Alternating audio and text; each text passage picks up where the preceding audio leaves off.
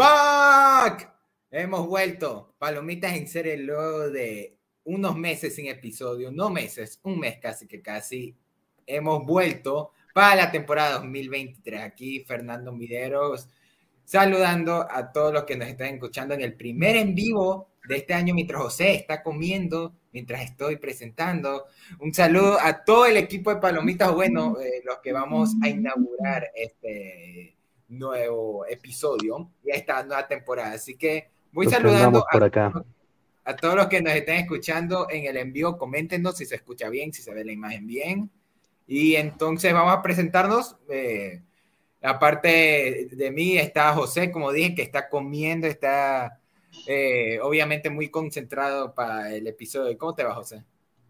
Muy bien, mm, muy bien, la verdad sí está emocionado por hacer este episodio, sí es una temática de la que quería hablar. Y pues nada más, con toda la eh, energía para comenzar muy bien este, pues el primer episodio del año. Y también tenemos a nuestro encargado de, de telecomunicaciones, Kaki, ¿cómo te va?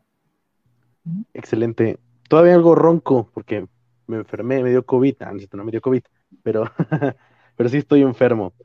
Este, pero muy bien y feliz de regresar por fin a los, a los episodios de Palomitas, que ya llevaba muchísimos episodios sin aparecer, creo. Hablando de cuál fue el último. Viene Chris, llegó Chris. ¿Cómo te va, Chris? ¿Nos escuchas? Sí, sí, sí, los escucho muy bien, eh, algo nervioso porque pues ya lleva, llevo bastante tiempo sin aparecer, pero muy emocionado, muy emocionado de, de, estar con ustedes. Excelente tenerte de nuevo, Chris. Y también tenemos a Tiffany desde la ciudad de Quito, donde está lloviendo terrible, y aquí también en Guayaquil, que en Ecuador estamos o llueve o se nos va la luz, una de ambas. Pero, Tiffany, ¿cómo te va? Ay, gracias por esa gran, gran introducción con nuestro gran reporte del clima de nuestro querido país. Estoy muy bien, estoy muriendo del frío, pero como dijo José, también estoy muy emocionada. Es un tema del que todos queremos hablar, porque se vienen cosas muy buenas tanto en el cine y también en el podcast se vienen cosas muy, muy chéveres. Y vamos a tener varias sorpresas durante el año, pero antes de meternos a eso, vamos a ir al tema del episodio. Antes de, de hablar de las mejores películas, mejores series del año, como varios, aún nos faltan ver una que otra cosa. Vamos a empezar con lo, ya entrando al mood de 2023. Las producciones que más esperamos. Kaki, no sé si quieras introducir eh, este tema. Pues básicamente ya saben cómo es esto. Vamos a hablar a lo mejor un poquito largo y tendido de todo lo que se va a estrenar en este 2023. Eh, principalmente las cosas que nos interesan a cada uno de nosotros, ¿no? Porque pues aquí ya hemos platicado un poquito tras, detrás de cámaras, este, al respecto de cuáles son las producciones que esperamos, qué cosas son las que nos gustan, y pues ahorita van a ver un poquito de, todo eso, ¿no? Más que nada para ver si hay alguna de estas producciones que a ustedes les interese, y también para que nos compartan en los comentarios pues, si hay alguna película que no mencionemos o alguna cosa así que ustedes esperen mucho, pues ahí no la dejan para que los vayamos leyendo. Sí, ya está, Braulio comentó ya la película más esperada por mi parte de 2023, Elvis 2, La Venganza, donde Elvis regresa a la muerte para, eh, vengarse del reggaetón, que ha, eh, que ha afectado la industria de la música. No sé ustedes, pero esa, e, esa ya de por sí sería mi película más esperada de, de realmente existir, no me ilusionen. Así que no sé quién quiera empezar ahorita dando la primera opción del año. Uf, este, bueno, a mí me gustaría empezar. Eh, antes que nada, eh, yo creo que para muchos la película más esperada de este 2023 empieza con B. No quiero dar spoilers, pero muchos saben qué, qué película es. Y pues, ¿Con B de Bardo 2? no, y estaba Margot Robbie como protagonista. ¿No saben cuál es? Babylon. No. Es Bardo 2, ¿verdad? Obviamente está hablando de la mejor producción que se viene este año, que es Barbie. O sea, por favor. Yo gracias. creo que tanto hombres como mujeres eh, están esperando esa, esa película. Y yo estaré el día del estreno para ver eh, esa gran producción que pues, se viene muy grande, pero no quiero tocar ese tema todavía. Eh, para mí la película más esperada es Flash. O sea, ya... ¿Flash? Sí, Flash, o sea... Sí, tam- eh, ta- también es- esa fue mi película más esperada del año pasado y hasta, Chris, ¿tú te acuerdas que en el, en el lo más esperado de 2022 la comentamos? ¿Y qué Sí. pasó? La, La retrasaron. que- Por- quedamos hasta, inclusive mencionamos Across the Spider-Verse, la pusimos en, el- en el- la portada y todo, también la retrasaron y quedamos como jetas. Quedamos, quedamos, sí, quedamos. O sea, creo que no me acuerdo si la, yo la puse como lo más esperado del 2022, como en mi top 3, pero pues todo lo que ha pasado y todo lo que está pasando con, con DC y que pues al parecer esta película es el reinicio de todo lo que va a venir en, en el multiverso y cómo lo van a hacer, porque no sé cómo está Ezra Miller de su locura, pero pues me imagino que han regrabado algunas cosas. James Bond ha dicho, no, pues vamos a hacer esto, vamos a cambiar todo para, pues para que se haga este reinicio que, pues como que tiene inciertos a los fans tanto de, de DC como de los cómics, porque todo lo que está pasando está, está muy delicado y, pues me gustaría ver qué hacen, o sea, te- o sea, con la premisa de que vamos a ver a, a los dos Batman, tanto de Ben Affleck como de Michael Keaton. Sí, ¿no? Michael Keaton. No. Sí, vamos a tener dos Batmans Batman. en la misma película por primera Sí, vez. vamos a tener dos Flash, que va a ser el, el mismo Ezra Miller. eh, también va, va a estar eh, este Supergear. Eh, ¿Quién más iba a estar? Ya no me acuerdo. eh, ¿Alguien más de la Liga de la Justicia? ¿Quién Hay un rumor de que va a estar Reverse Flash, pero con el tiempo se ha quitado el rumor por toda la pelota, porque esa es la cosa de Flash.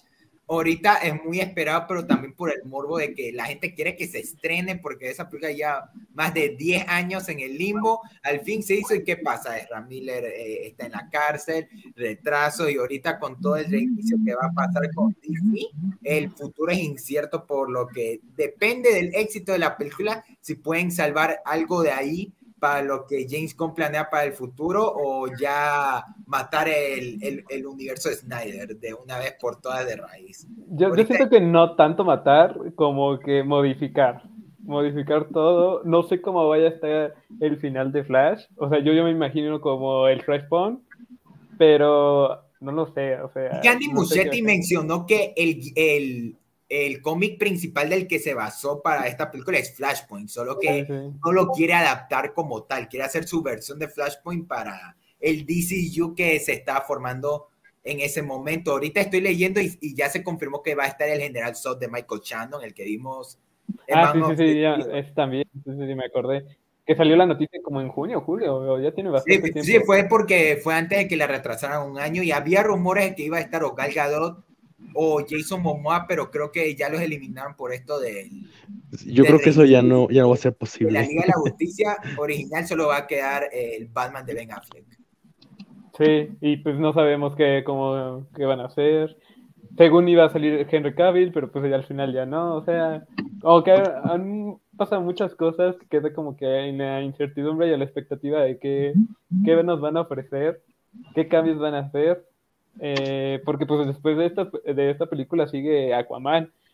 Y pues no sé en, si esa eh, Aquaman 2 va a ser antes o después de Flashpoint, bueno, de, de Flash. O sea, me quedó como mucha incertidumbre. También viene Shazam, pero pues Shazam es otra cosa aparte. No sé, Blue pero... Velvet. eh, Blue Velvet. Ah, Blue sí. Pero Blue Beetle, Blue Beetle, ajá, el de- el esa latino, no ¿no? sé si va a estar, o sea, ¿se, se va a estrenar en cines o...? Sí, o sea, originalmente iba a ir para HBO Max, pero los ejecutivos dijeron que está tan bien el resultado que sí querían apostarle para el cine, sí iba a ir. ¿Y Bad Gear? Ah, bien, gracias, ¿no? Badger, eh, digamos que es todo un tema lo que pasó con Badger y eso dice que Michael Keaton iba a estar también en Badger, se Sí, canceló. sí. Eh, No, ya eh, su cameo en Aquaman 2, lo borraron y van a poner el de Ben Affleck. O sea, lo único que quedará del Batman de Michael Keaton será lo que hagan con él en The Flash. Sí, no, no. eh, pero bueno, esperemos que sea para bien ¿no? lo que este, está haciendo James Gunn, porque Y en general, si tuviera que elegir una película de superhéroes que más espero de este año, sí sería The Flash, pero no sé qué, qué opinen el resto, porque Chris y yo como fan de DC estamos súper emocionados, pero algo me dice que José no está nada es una de las peores películas del año, graben mis palabras, es Cállate. Si se estrena, güey, porque yo estaba pensando justo en eso, que si se estrena, porque ahorita traen un desmadre, yo ni me acordaba de Flash, pensé que ya estaba muerto. Sí, o sea, si llega a salir, va a estar muy. O sea, es un Morbius. O sea, esas películas vienen en el limbo, olvidadas por Dios, que, na- o sea, que to- nadie le tiene expectativas y va a salir y va a fracasar y le va a ir muy mal. Bueno, no, yo creo que, yo no creo que seas tiene muchas expectativas. sí. Yo creo que tiene muchas expectativas y se estrena, del año, pero ah, de hecho, es Aquaman. Aquaman sí le tengo fe, definitivamente. Y Blue Beetle no es de mis más esperadas, pero le tengo, pues le tengo ganas. Hasta Shazam, Fury of the Goats también le tengo interés. Pero Shazam va a ser la mejor película que salga este año, o sea, Shazam. por Dios. dos, porque Sí, Shazam amo es Shazam. vida y el Es tráiler Shazam. muy bueno. Pero, o sea, de Flash, siento que entre todos los proyectos es como que el que más se siente que está en el limbo, el que ya siento que nadie está realmente interesado, o sea, bueno, casi nadie está realmente interesado, es más por la controversia de qué va a pasar. Y, o sea, sí, Chris tiene el punto ese de que, pues como que era la película que iba a reiniciar el universo, pero el universo ya se canceló, o sea, ya confirmaron que The Flash, Aquaman, Shazam y Blue Beetle, ninguna va a terminar siendo importante porque el universo ya murió. O sea, van a hacer uno nuevo. O sea, borrón y cuenta nueva. Entonces, Hay- hay ya se siente- ya se siente hay oportunidad de salvar Blue Beetle o sea, para, podrían para tratar de salvar algo. no podrían tratar de salvar algo, pero está muy, ya está muy complicado porque, pues ya se canceló. O sea, ya es un universo que, o sea, van a dejar atrás. Entonces, como que va a estar complicado. Eh, no sé, yo, no- yo veo muy difícil que puedan hacer bien una película que va a dar inicio a un universo que ya no va a, ya no se va a hacer. Es como que un inicio a algo que jamás va a No, suceder. no lo sé, o sea, siento que to- Entonces- todavía no están tan cancelables, tienen que ver cómo les va en taquilla, o sea, siento que todavía que falta para decir, para decir, para decir que todo está cancelable, bueno, todo está cancelado, no, yo siento que tanto los productores como James Gunn saben que pueden recuperar muchas cosas, como Eso es Shazam. lo, eso es lo Como positivo. Aquaman. Puede vender, puede vender el personaje por lo famoso que ya se ha vuelto tanto por la serie de televisión que nada que ver, pero es como The Flash es casi como el Spider-Man de DC, pueden Pero- ponerlo Aún, aún así no estoy tan seguro porque, bueno, por ejemplo, estaba el ejemplo de, del Snyder Cut, que salió cuántos años después, y fue un exitazo en HBO, y aún así pues fue como de, pues ahí está el Snyder Cut y ahí nos vemos, chavos, para siempre. Yo creo que The Flash es algo parecido, o sea, lo que decía eh, José es cierto, yo, yo creo que ahorita ya en el punto en el que estamos, The Flash es una película que estaba como muy hecha para, para cargar con el universo cinematográfico fallido, y no estoy tan seguro qué tanto de eso se pueda rescatar en una, como en la película, tal cual, ya sin universo cinematográfico, digamos. Eh, a diferencia de Shazam, que yo sí creo que eh, va a ser una película que esté ligada a este viejo universo todavía, pero como que siento que se carga más por sí sola en el estilo Sí. que, que planteó la primera. Aún así, Sí, yo creo que Flash es un experimento chido, insisto, sería como el siguiente Snyder Cut.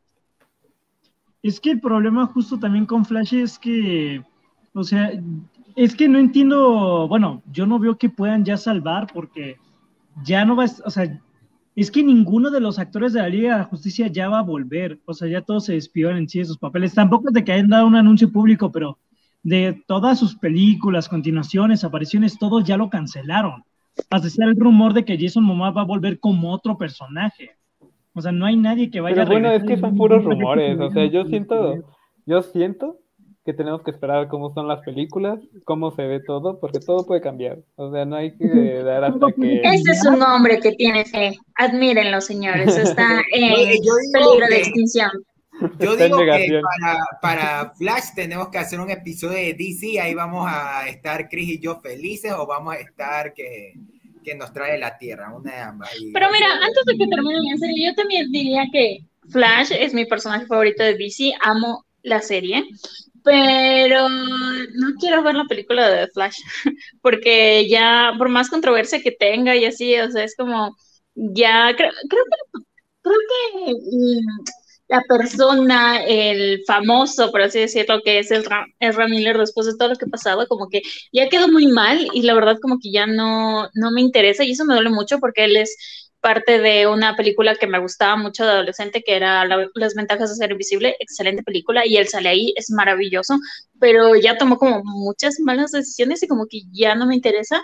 Y con lo que dijo Chris de que vamos a tener todos estos cameos, así como que también creo, espero que no, o sea, en serio espero que se les haga y que sí tengan todos sus cameos, pero siento que están haciendo como lo que hicieron como con Doctor Strange y el multiverso de la locura, de que dijeron, sí, va a salir esto, va a salir esto, y total como no salieron muchos de estos personajes que todos querían y como que se putaron y nadie dijo como, hey, van a salir estas personas. Pero bueno, esperemos que a Chris y a Fer se les haga, disfruten su película porque pues va a ser la última de, de todo este universo fallido. Técnicamente la última va a ser Aquaman. Eso sí se ve bien. Aquaman sí se ve bien. A ver hasta dónde llegan las últimas películas del viejo DCU. Yo, aún, tengo esperanza de que vamos a volver a ver al Black Adam de la Roca. Aún sigo. No. Bueno, tampoco, tampoco te exageres, Fernando. No, no pidamos tanto. vamos a volver a ver. O sea, tú sabes, Fernando, que a mí me gustó Black Adam. Pero genuinamente lo peor de Black Adam fue la roca como Black Adam. De la verdad. Literalmente es Black Adam como la roca, ¿no? O sea, yo siento que no es de que necesitas mucho rango para interpretar a Black Adam, pero La Roca demostró que necesitas al menos tener rango para interpretar a Black Adam. El, fracaso financiero de Black Adam provocó todo el desmadre ahorita de DC. O sea, casi que casi. O sea, todo esto está pasando gracias a La Roca. Gracias. O sea, hay que echarle la culpa a La Roca. Exacto. Lo intentó al menos. ya que tocamos DC, ahí sí, este de ignorando de Flash. La que más espero yo es Aquaman 2. En cuanto a películas de superhéroes, de todo el género de superhéroes, Aquaman 2 es la película que más espero este 2023. Era de hecho mis más. Todas las producciones de Marvel, obviamente José las espera. ¿eh? Sí, que son como 20, como siempre, ¿no? Este año. Pues, podemos hablar de ellas así como en un conglomerado, ¿no? Para empezar, pues ya viene el mes que viene este el poderosísimo desarrollo de personaje de Scott Lang a manos de, de Jonathan Majors y se ve que va a estar rudo, ¿no? Pero pues, no sé, siento que me gustaba más lo que sabía de la película antes de ver el tráiler, porque el tráiler se ve chido, pero no sé qué pensar, siento que ya vi toda la película. Un nuevo tráiler de esa película, eh, los de Twitter queman todo lo referente a Ant-Man, la queman como que va a ser la siguiente Love and Thunder. Esperemos que no, pero... No, por favor, esa película no, fue lo peor que, le pudo haber pasado a Marvel. A, mí me, me, causa controversia de que cómo la van a terminar, porque obviamente no pueden matar a Khan. Bueno, sí, pero ay, no sé, o sea, no sé cómo van a dejar a Khan. Es que Marvel eh, en esta está... película, o sea, no hay pedo, mátalo, tengo otros ocho. Es como una de las muchas variantes que existen, ¿no? Sí, hay otros 15 esperando, güey, no hay pedo. No, no. Te regalo ese. Aquí están en fila para que vengan. Mira, me sobró un variantes. ah, sí, pues acá hay otros tres Kang a la verga. Que las variantes de Kang se van a quedar. Yo había entendido que las variantes de Kang se iban a quedar, pero en la serie de Loki. Que el Kang Kang como tal era el que se iba a quedar en las películas lo que yo entiendo es como tenemos la variante de Khan de el universo de, Loki, de la serie eh, de Loki, de hecho en el universo que se quedó Loki, porque es un universo alterno. Y de ahí, de lo que yo entiendo, el Khan de Ant-Man es otro Khan de otro universo, porque básicamente ahorita estamos en el universo de la locura, en el multiverso de la locura, porque hay muchas líneas temporales jugando al mismo tiempo, entonces es probable que el que está en Ant-Man no sea el de Loki y luego en otra película salga otro y que tampoco sea ni el de Loki ni el de Ant-Man. Y yo me esté equivocando, tal vez, puede ser, y luego quede, no sé. Pero según yo sí tienes razón, o sea, no va a ser el Kang de este Loki, va a ser uno diferente, porque el Kang de Loki quería evitar que sus otras variantes llegaran a la Tierra. Pero Em, les emociona. Sí, pero es que la cuestión es que, o sea, ese Kang ya está muerto y Loki se quedó como en un universo alterno y hay una estatua de un Kang que no sabemos quién es. Y en Ant-Man hay otro Kang, entonces es como, shit, hay como dijo Kaki, como 30 mil de esto, de estos, es como, no importa lo que hagan. En... Es que va a estar- lo que hagan con él en Ant-Man, o sea, a la final puede morir y va a venir otro más. Y más malvado. eso, me, eso me preocupa, eso me preocupa. Que... Jonathan Majors va a romper el récord del actor de este de que hacía de los clones de, de Star Wars en hacer más personajes. Ah, sí, cierto. Que justo vi hace rato un meme de eso, ¿eh? Con este. Ay, ese güey que hace a Eddie Murphy interpretando a siete personajes en Doctor Dolittle. Algo así va a ser. Kang. Chale, que, que a mí me interesa Ant-Man, o sea, yo sí le tengo ganas por el hecho de que Ant-Man se me hace, o sea, tiene una de las mejores películas de todo Marvel, o sea, su primera película es top 5 de Marvel para mí, y, o sea, el UCM en esta fase 4, no hay otra forma de decirlo, es- estaba hecho un desastre, o sea, no, no parecía que tenía ni pies ni cabezas, y sí, sí, sí, por lo que parece, esta va a ser la, pe- la película que ya vaya a encaminar esta nueva era de Marvel, la era de Kang. O sea, esta va a ser la película que lo encamine, pero ahorita lo que acaba de La dinastía de Kang. la dinastía de Kang. Siento, siento que va a ser como la era de Pero- Ultron, que solo duró cinco minutos la, la era. No manches. Los no cuatro días de Ultron, güey, el puente de Ultron. O sea, Tiffany tiene toda la razón. Si esta película, no manches, o sea, si matan al Kang y luego, ay, te introducen otros, estaría bien. O sea, es que Marvel sigue, anuncia, anuncia, anuncia cosas y como que quieren conectar todo, pero al mismo tiempo no hay un camino claro por donde quieran contar todas estas cosas que se siente muy revuelto. Entonces, esta fase 4 se siente muy rara. Y no Sí, es de que de hecho, sí. todo explote lo más rápido posible, ¿no? De hecho, qué bueno que estén tomando el tiempo para construir las cosas, pero al mismo tiempo como que ellos se lo quieren promocionar como de que mira este universo que estamos, o sea, mira la nueva etapa que estamos creando y no están haciendo en realidad nada para conectar todo, entonces es muy confuso, es muy raro lo que están haciendo con Ant-Man. Y ahora con eso que dijo Tiffany, ahora le tengo más miedo a la película. Porque siento que va a pasar la Multiverse of Madness conmigo. No, ¿Sabes Ojalá qué? Ojalá A mí, no. con lo que dijo Tiffany, se me ocurrió que podrían aplicar el nuevo término que me asusta de los villanos, el hacer un Thanos de Endgame. El aplicar el Thanos de Endgame de, de hacerte todo este villano, darle todo un desarrollo, pum, matarlo y ¿sabes qué? Este villano funcionó, hay que duplicarlo, que no sea exactamente en la misma versión que conocimos, sino el mismo personaje, ya ahí enfrentarlo.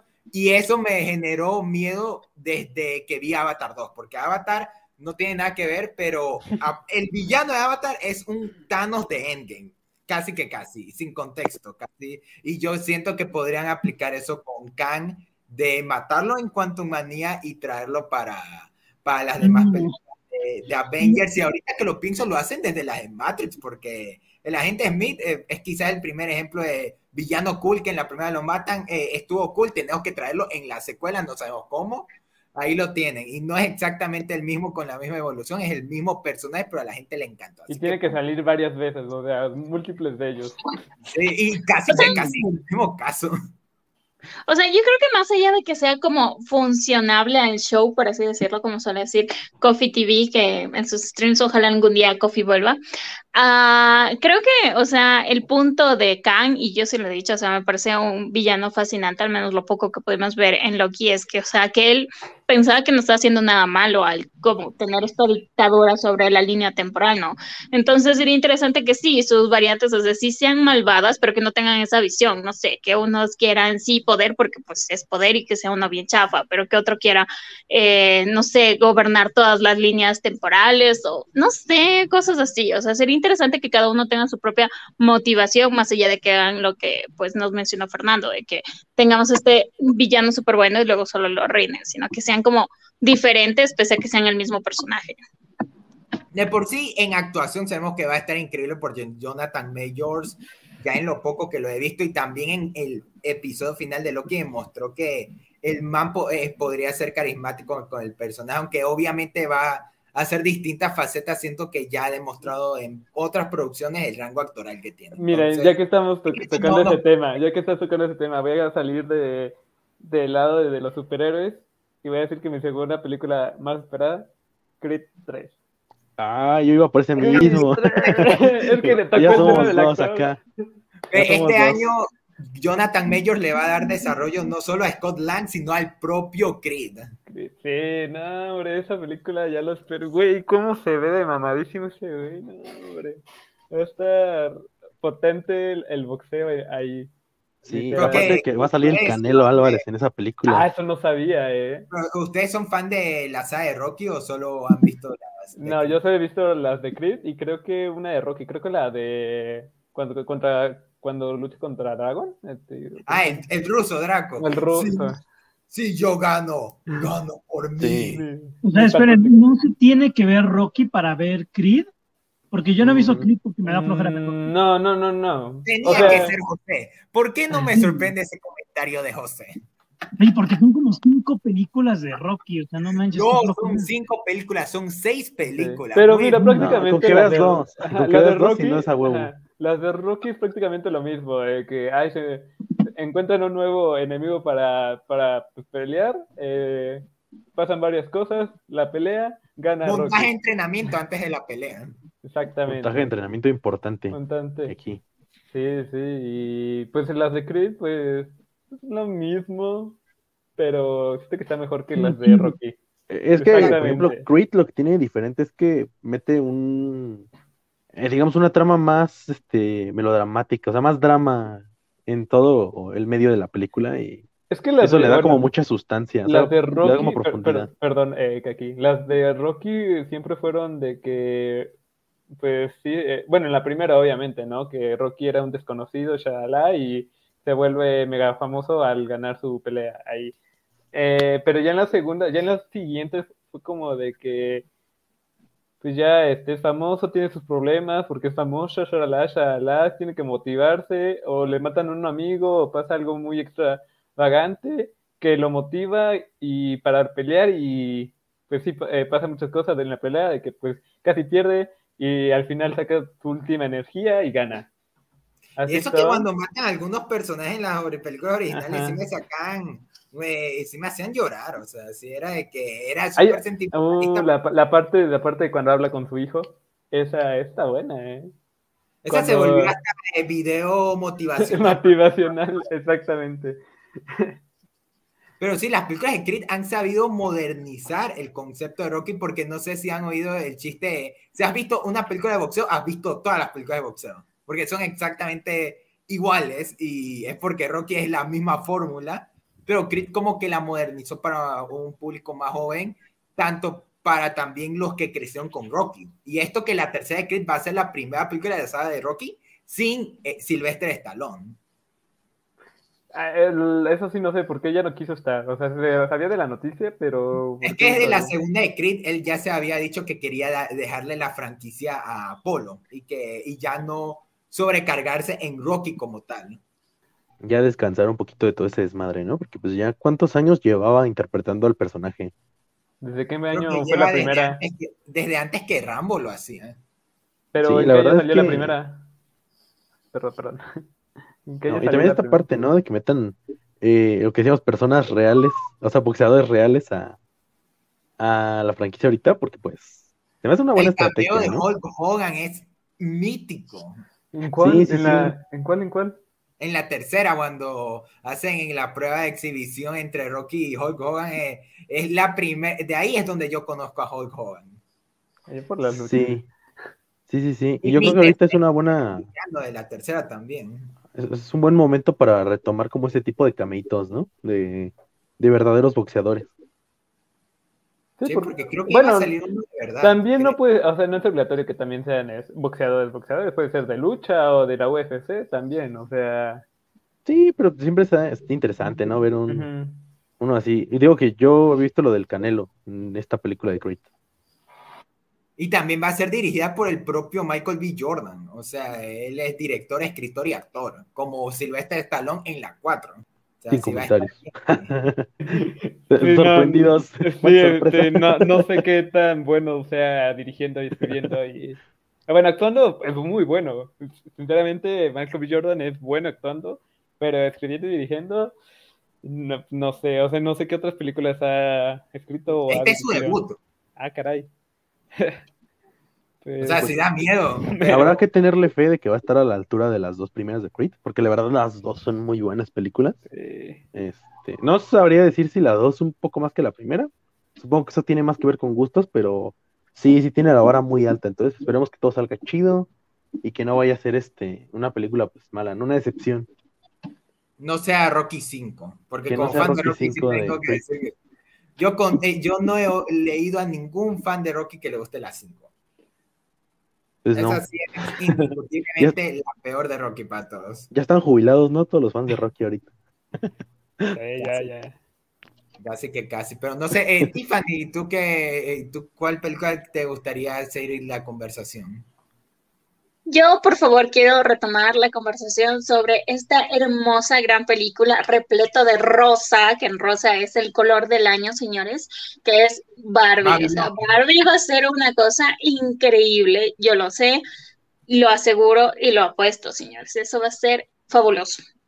Ya me, ya verás en el, en el cine con mi traje de negro diciéndole a la de la taquilla, voy a ver Barbie, dame cuatro boletos. No, tiene que ser un traje rosa, no puede ser negro, tiene que ser rosa. Yo quiero ver más, rosa. más fotos del Ken para saber cómo vestirme. Y de ahí, de cómo esté Ken, yo me he visto.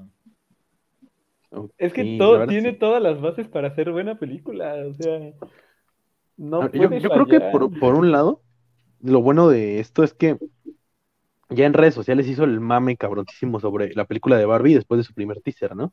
Eh, justamente por Ajá. esto, porque mucha gente le toma como ese mame que tenían las películas de Barbie animadas al respecto de que es demasiado girly y que al ser tan girly es este igual para todo tipo de personas, indiferentemente de sus características este, de cualquier tipo. Y eso está chido, en cierto modo está chido, pero ya yéndonos un poquito más a profundidad, algo que a mí me llamó un chingo la atención desde que anunciaron el proyecto y luego viendo el teaser fue la directora, Sí. Grande, grande. porque es la director. misma directora de Lady Bird y otro tipo de proyectos así que son eh, no políticos, sino que trata temas sociales de una manera muy cabrona y muy diferente, con un enfoque muy personal, y eso a mí me gusta mucho. Eso a mí me, me gustó mucho y siento que si Barbie va por ese mismo camino, puede ser un proyecto bien interesante que sea como el siguiente Top Gun Maverick, ¿no? Que sea un gran blockbuster, pero que mezcle este, elementos de cine de calidad. O sea, que no se quede simplemente en la superficie de, de lo que es más comercial y sí, y sí tenga como más sustancia, ¿no? Además de ser una experiencia pues divertida, entretenida. Creo que fue. Sí, de hecho, ahora que. Ay, no, sigue Fernando, sí. Ah, no, eh, sí, tú, de Tiffany. Ah, no, quería comentarte que ahorita que lo mencionas sobre esto de, de la directora, que es una directora que tenía unas películas súper buenas, Lady Bird y Little Woman, eh, de hecho, Margot Robbie llegó a decir que, claro, que las personas sí podían como llegar a atacar a la película, porque, claro, es una película como de una muñeca que es para niñas, pero cuando escuchen que está escrita y dirigida por Greta Gerwig y también con su pareja que es Noah Baumbach, y sí dicen como, "Mm, tal vez podría ser mejor de lo que yo creo. Y de hecho, Margot Robbie sí dijo como es algo que ustedes no sabían que necesitaban, pero es lo que necesitan y lo que quieren y les va a gustar. Y claro, el teaser, o sea, como no nos dice nada, pero Greta Gerwig es una apuesta segura. Sinceramente es una de mis directoras favoritas, si no es que la favorita definitivamente. Y eso que yo creo que la película genuinamente tomó el interés de parte del sector de cinéfilos cuando Greta Gerwig se confirmó que iba a ser la directora, porque ahí fue cuando la Sí. genuinamente tomó fuerza, porque yo llevo años oyendo la noticia de que probablemente habría algún día una película de, de Barbie que entre las aspirantes está en Hathaway, Reese Witherspoon, y no fue hasta que Warner dijo que iba a hacer la película y que Greta Gerwig la iba a dirigir, que de ahí fue sonando de Margot Robbie entra, Ryan Gosling entra, entra medio Hollywood como versiones de diferentes etnias, tanto de Barbie como de Ken. Ent- y entonces como que está bien interesante y es como que viendo que Greta Gerwig decidió hacer una película de Barbie, debe ser por una razón. Y ya con el tráiler ya es donde ya captó el, eh, la atención del público general que quizás no, lo- no la ubique.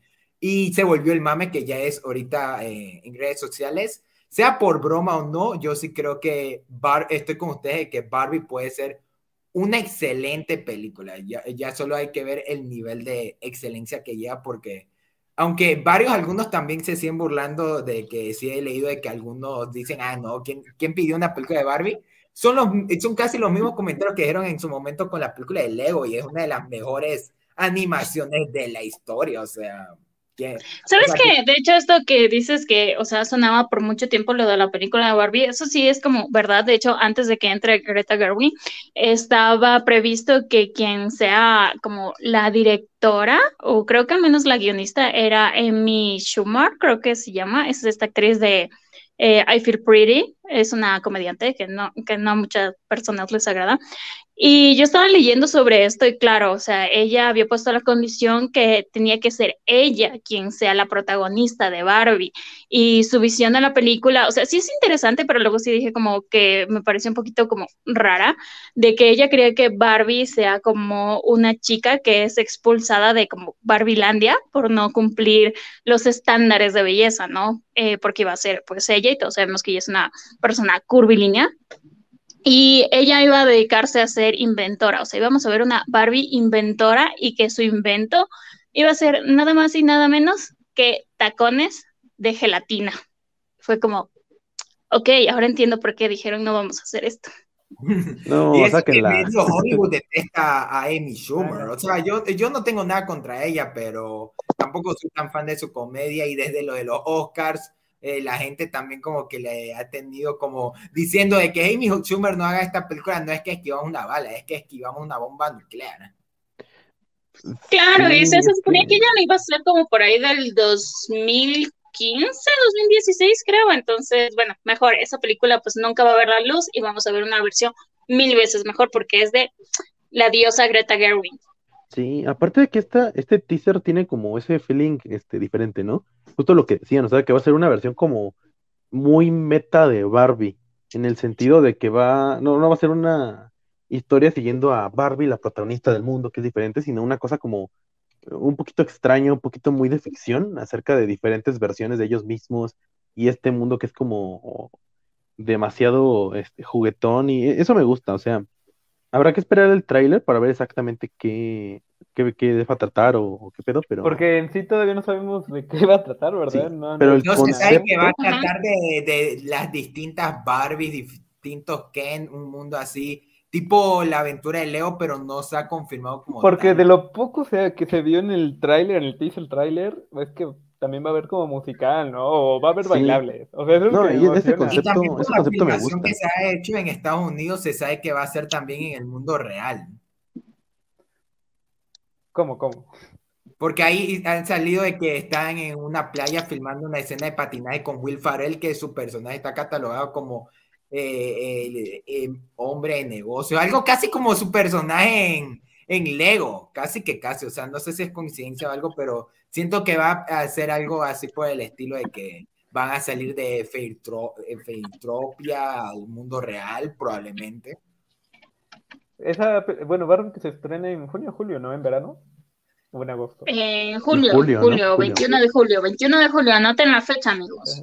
No ah, ya, aquí está, está, como CEO de compañía de juguetes, el personaje de Will Ferrell. Yo sinceramente amo como todo el secretismo que están teniendo con la trama, porque yo sí quiero llegar, sorprenderme, ver como toda esta locura que nos van a presentar, porque quieran o no, Barbie, como nos presentó el teaser, o sea, es un precedente para la cultura de lo que fueron los juguetes para las niñas y todos hemos visto una película de Barbie, nos guste o no, nos hayan obligado o no, y a todos nos ha gustado, o por lo menos no sabemos una canción de Barbie. Entonces, esto va a estar increíble, señores. Sí, eso, y aprovechar tantito el espacio para pues, saludar a todos los que van llegando ahorita al programa, que ya vi que se han estado uniendo algunos más. Un saludito, para que sepan que estamos aquí echando el chisme de Barbie y otros estrenos y para que se animen a unirse a la conversación en los comentarios y nos dejen ahí las películas que ustedes más esperan, eh, alguna que quieran que, que, hablemos por ahí o que comentemos, a ver si la conocemos.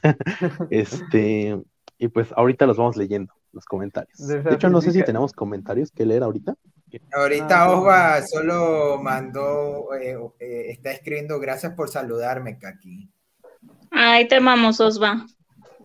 Love para Osva. Y también, obviamente, de Elvis 2, la mejor película que se va a estrenar en el 2023. No me ilusionen, no me ilusionen.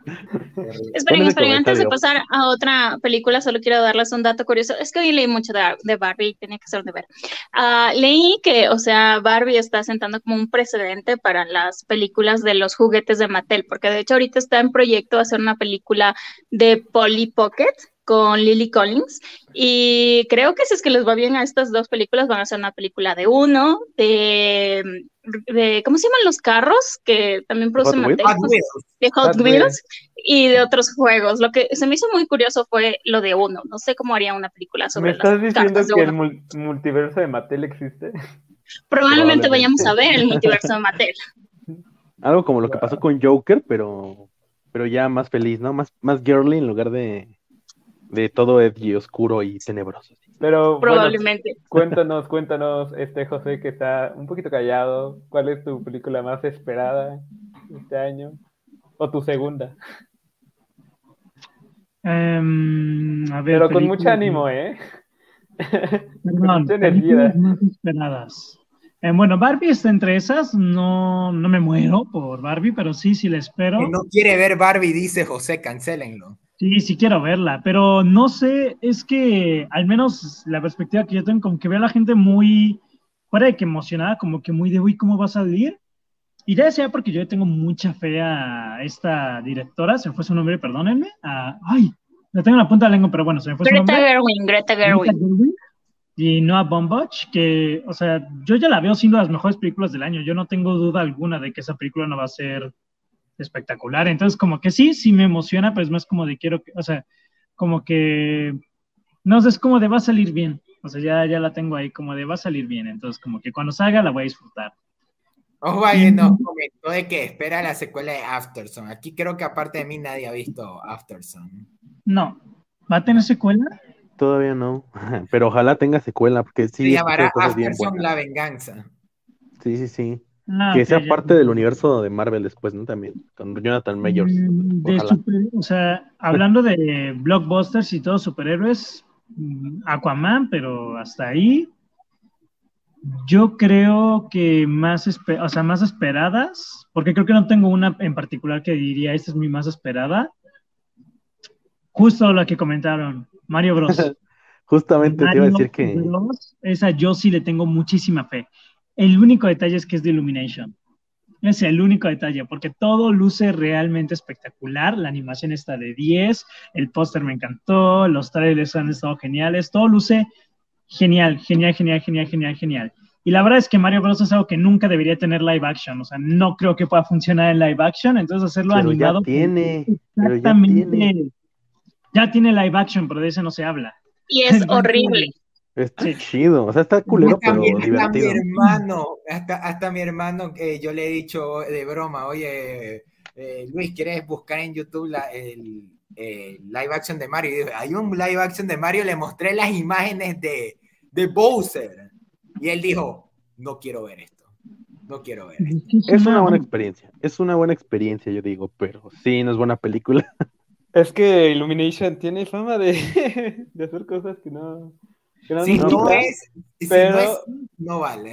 Pero el tráiler, o sea, los dos trailers que sacaron, es que prometen mucho, o sea, el- las ganas están ahí, o, o sea, le meten los detalles de, to- de los videojuegos y todo, de Mario Kart, del primer Mario, o sea, sí se ve prometedora. La cosa aquí importante, la cosa aquí importante es que, eh, según yo sé, esta película está completamente supervisada por Miyamoto y por Nintendo. O sea, eh, sí, Illumination se encargó de toda la parte cinematográfica, pero técnicamente ellos son los que autorizaron cada detalle de Es que todo es- lo que hay en la película. Agarraste un buen punto, eh, agarraste Ajá. un buen punto, porque pues sí es que Nintendo y Miyamoto, o sea, es que obviamente Nintendo, todos conocen a Nintendo de que es muy, muy especial con sus propiedades intelectuales. Y de que, o sea, si la, la tienen que hacer bien, la tienen que hacer bien. Yo creo que eso puede ser una ventaja de que al saber de que Nintendo está al pendiente de esta película, porque pues es su personaje estrella de su compañía, o sea, o la Sí. tienen que hacer bien o la tienen que hacer bien, Porque Sí, no, no, tiene que salir bien la película. o sea, no hay, para los japoneses es como que esto me lo tienes que hacer bien, o sea, si no, Si ya no, no el va a haber mundo otra va a. Exactamente, y pues eso, como lo dice Kaki, o sea, eh, puede que nos salve tantito de eso y sea la segunda este, adaptación de videojuegos más grande de la historia, porque la primera es de Last of Us, pero de ahí ya no tocamos el tema.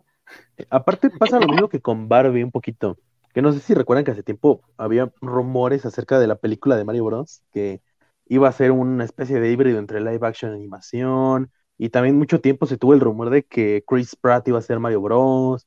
Decían que Robert Downey Jr. iba a ser Mario Bros. Y muchas cosas así por el estilo, que quién sabe si hayan Pratt sido realmente cumplió. reales. O sea, quién sabe si hayan sido reales o por lo menos ideas en algún momento, pero pues todo ha llevado a, a este momento. Yo creo que sí puede ser una buena película, justo por esto que comentábamos con, con Chris, de que eh, Nintendo juega sobre seguro. Y si ya les pasó una vez en los 90 haber hecho una película tan horrible de Mario Bros., yo creo que esto va a salir bien. Yo creo que también va a ser una de las películas más interesantes del año. Sí, Espero. van a ser las películas de las que más deje de hablar a la gente. Y hablando de otras está teniendo películas, mucho hype en general. O sea, sí es, eh, sorpresivamente la gente está hablando más de Mario Bros. de lo que yo creería que hablarían. Qué bueno, es que es, obviamente se espera bastante esa película. Ojalá, en serio, ojalá salga bien. Aunque omitieron Barbie, porque es Greta Gerwig. Algo que ya he aprendido es no tener, o sea, no esperar, de- o sea, no esperar nada ya de las películas. Y para que compren juegos, chingada madre. Ya que es que es muy difícil, es como con Lego, tú sales de Lego, eh, de la película de Lego y, yo, y tú dices, yo quiero comprarme un Lego, Y, quiero... para, y para Sí. que vayan al parque de, de Mario Bros. Y luego vas Eso a ver el precio un- de los juegos de Switch y se te va a olvidar la emoción. La cosa es qué tan buen comercial es, porque apuesto que las figuras que se van a vender de Barbie cuando se estrene la película, la- igual con, con, ma- eh, con Mario, pero más en el sector de videojuegos, aunque quién sabe que, que a la final fabriquen más juguetes para... los- Mario se estrena igual en junio, ¿no? O sea, o... No, Mario sale en abril. En abril, está más Ah, o cerquita. sea, ya, nada. ya mero. La próxima semana. Mira, Y ahí comentaron eh, de nuevo Across the Spider, la cual comentamos en el, eh, en el del 2022 y que se retrasó, pero no sé si alguien quiere comentar algo de, de Across the Spider-Verse. Pues Mm, claro, pues sí. Ahorita con, con lo que pasó con el gato con botas, yo estoy emocionado por Across the Spider-Verse. Sí, Perdón. es que Es, decir, que este. O sea, el avance de, de ese tipo de animación desde lo que fue la primera Spider-Verse y los Mitchells versus The Machine, verlo ahorita ya reflejado en el gato con botas, ver cómo ha ido evolucionando y todo lo que están haciendo diferente con este estilo, eh, da muchas ganas de ver lo que pueden lograr con un universo como el de Spider-Man. Mm, y fuera de eso, o sea, los Phil Lord y Chris Miller, de los mejores creadores que existen, dijeron que la película iba a tener varios estilos de animación totalmente diferentes y que iba a dejar anticuada la película, a la primera película Into the Spider-Verse. O sea, nos espera algo visualmente espectacular. Y fuera de visualmente espectacular, el tráiler es una locura. O sea, yo como, yo como alguien que no es fan del Hombre Araña, o sea, realmente como un todo, no puedo decir, hoy sí, me gusta, me encanta el Hombre Araña, es un personaje que me parece bien. E- Esta película promete mucho. O sea, toda esta, todo este- o sea, el tráiler no te dice nada, pero al mismo tiempo te atrapa totalmente.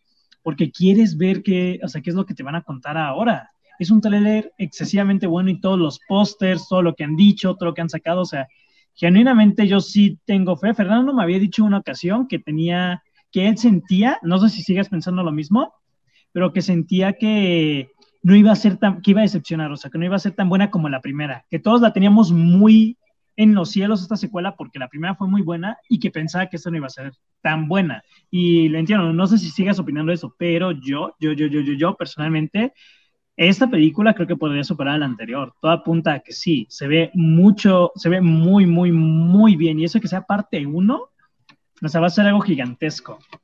Esa Eh, eh, película. Antes de que intervenga Fernando, solo quiero decir que José acaba de romper totalmente mi corazón. ¿Cómo que no me gusta tanto Spider-Man, que no es mi personaje Ay, favorito? ¿no José, acabas de romper todo. Es Toda que mi ilusión y la imagen que tenía.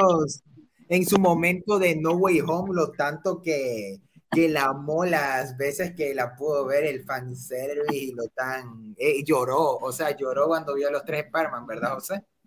Ay, hasta crees.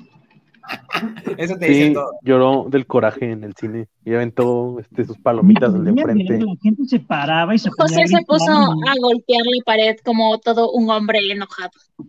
No, yo cuando vi esa película, o sea, tenía atrás uno que gritaba por en cada ocasión que se le, le ocurría y no dejaba de disfrutar la película. Era yo, güey.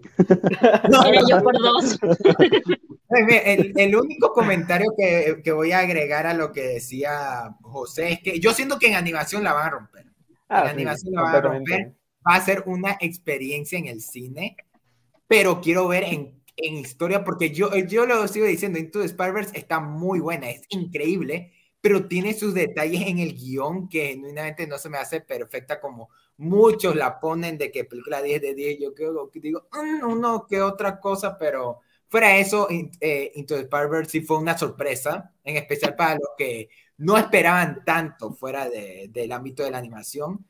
Y mi cosa, que era la razón de lo que había dicho en el anterior episodio, era de que la gente le está poniendo tantas, tantas, tantas expectativas que es muy inevitable que sea muy fácil decepcionarlos, por lo que a la final sea levemente inferior a la primera, o, o quién sabe, ahorita viendo el recibimiento de Avatar me hizo pensarlo y que posiblemente quizás no, pero posiblemente sí. Entonces, yo no la tengo como una de mis más esperadas, la voy a ver si tengo, si estoy muy entusiasmado, pero ¿Cómo aún que- ¿Cómo que no la tienes en tus más esperadas? no tan esperada. ¿Cómo tienes tantas más esperadas? O sea, yo tengo más esperada eh, hasta The Flash que Into the Spider-Verse. Él, él es un hombre de cultura, ¿cierto? Y Nada ahorita rápido, no sé si alguien quiera comentar, eh, si alguien vaya a ver el- la película de Winnie the Pooh, eh, Blood and Honey. Yo Obviamente. quiero decir, yo quiero hablar de ella, porque este, o sea, es como ¿Cuál? una, Perdón. una dupla La de maldita. Winnie Pooh. Sí, una, una Ah. dupla maldita de películas. Sí. Esta de Winnie the Pooh junto con la de este El. Bird, que no sé si topan, que esa es igual acerca de, es un thriller igual así medio pendejón, de un oso que prácticamente Oh, sí, se sí. da un pasonzote de cocaína De y- cocaína. empieza O sea, a pero matar es, gente. es de acción, de terror. Ah, sí es cierto. Ajá, sí, esta y sí. esas son películas como tipo thriller, Sí, slasher, serie B sí. muy pues muy curiosas, ¿no? No- serie que a- a- hay que poner en parte, o sea, tocaste el tema de, del oso cocainómano. O sea, yo vi el tráiler, o sea, me, me agradó mucho. Lo que no entiendo es que va a ser bueno en algunas partes, va a ser malo en algunas partes, porque pues hay momentos que está con, con las personas y no los mata, o sea, como que está conviviendo con ellos, obviamente mal viajado.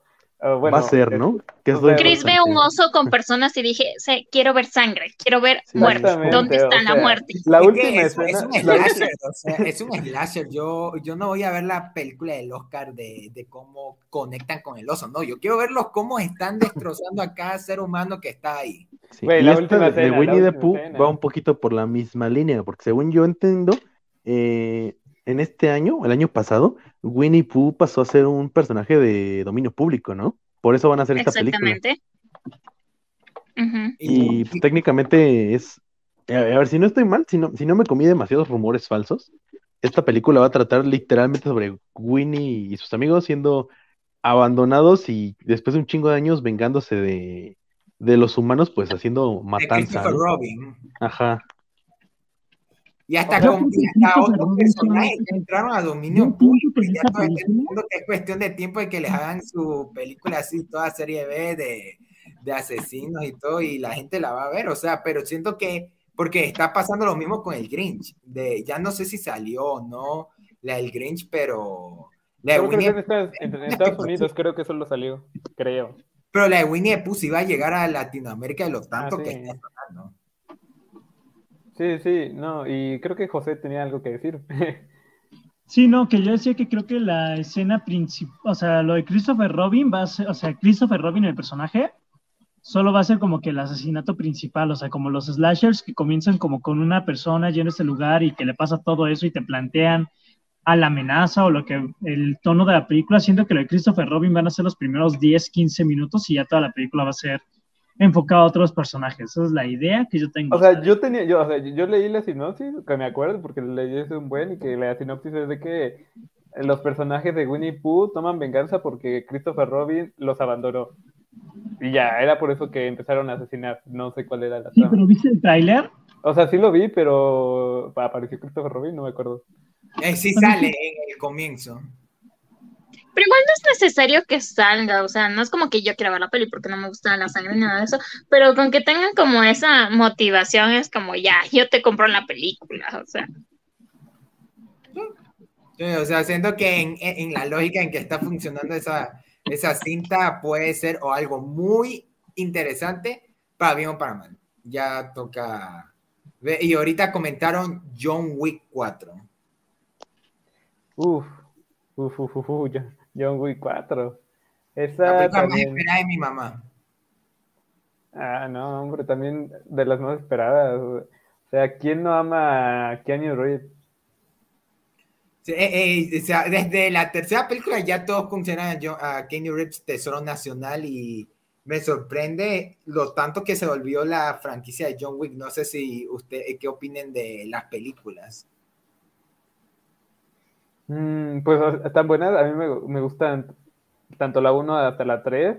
Creo que la 1 marcó un antes y un después para las películas de acción, porque pues supo, supo adaptar todo lo que pues, se lleva, ¿no? A todo lo de las películas de acción. Eh, o sea, la trama está pues normal para una de ese tipo de películas, pero la acción que mete, ¿cómo se llama el director? Que ya no me acuerdo. Eh, Charles Stahelski, que el Sí. man era el doble de riesgo de Kenny Reeves en varias películas.